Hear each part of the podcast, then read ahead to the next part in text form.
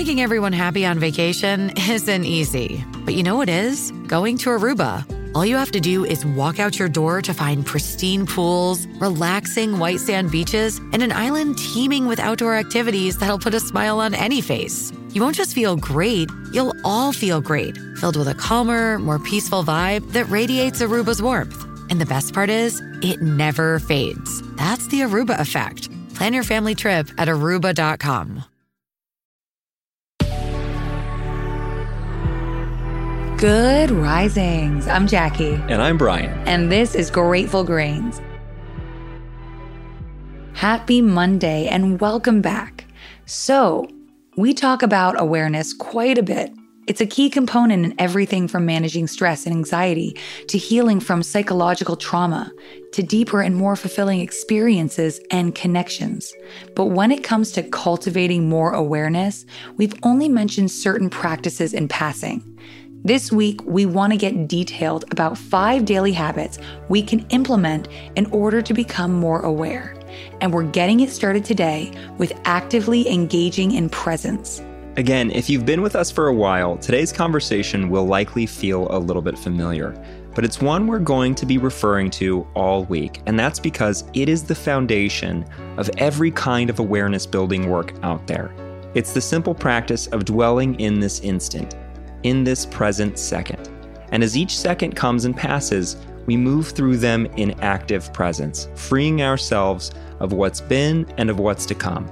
It's sometimes easier to understand active presence by considering what it's not, or by knowing what removes us or distracts us from our immediate consciousness. And the simple answer is all things autopilot. It's all the places our minds take us when we give it the reins. In relation to our past, it's wishing things would have unfolded differently. It's regret. In the present, it's wishing things were unfolding differently or as they have before. And in relation to the future, it's the fear of how things will unfold.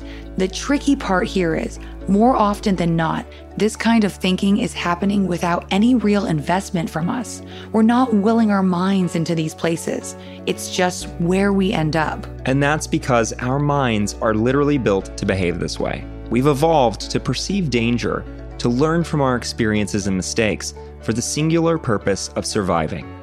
Our minds have taken note of every situation that has ever felt unsafe, from embarrassment to shock to fear and pain of every kind and magnitude. And now, not only is it constantly reminding us of those things that have happened before, it's also always looking for situations where those things might happen again to prepare us so that we know to protect ourselves from that kind of danger. In theory, this is an incredible feature We've evolved in such a way that our minds are able to do this work of protecting us by learning and perceiving danger and threat without bothering us with the burden of present engagement. And it goes even further than that. Because in these situations where our minds perceive danger, we have physiological mechanisms built in too. We have the fight, flight, freeze, and fawn responses, which literally take control of our bodies, flood us with hormones, to prepare us for survival in whichever means it deems necessary. The problem, of course, is that these mechanisms aren't really serving us in the same way in this modern age. I guess you could say these built in responses can be a little bit dramatic, considering the circumstances. They're often overreactions to situations that aren't actually posing mortal danger. The result is anxiety and fear, regret and rumination, and shame and depression. When our mind is out there reminding us of the past and perceiving all the dangers and threats yet to come, it's also taking away our ability to sit in comfort, to experience pleasure, and to connect. These subconscious mechanisms take the place of our consciousness. In simply understanding these physiological functions, we can do a better job of recognizing when our subconscious has taken over, and we can begin to interrupt we can inject those times when we've been checked out with instances of active presence, with deep breath, with noticing and calling out details of our surroundings, and by spending those instances of presence considering what we're grateful for. The fantastic news is the more often we check in, the more often we're checked in, the longer we can remain checked in. And that's awareness in its most basic form.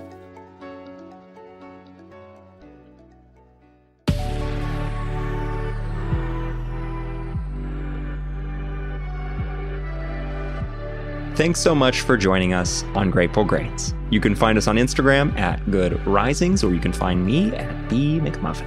And you can find me at Jacqueline M. Wood underscore one. We'll be back again tomorrow for day two of our week on cultivating awareness. Until then, remember, a better tomorrow starts with today.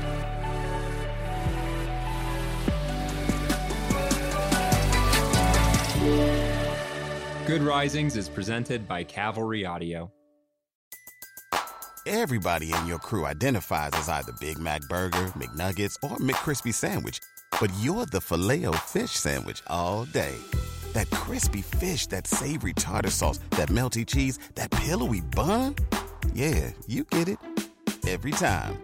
And if you love the filet of fish, right now you can catch two of the classics you love for just $6. Limited time only. Price and participation may vary. Cannot be combined with any other offer. Single item at regular price. Ba da ba ba ba.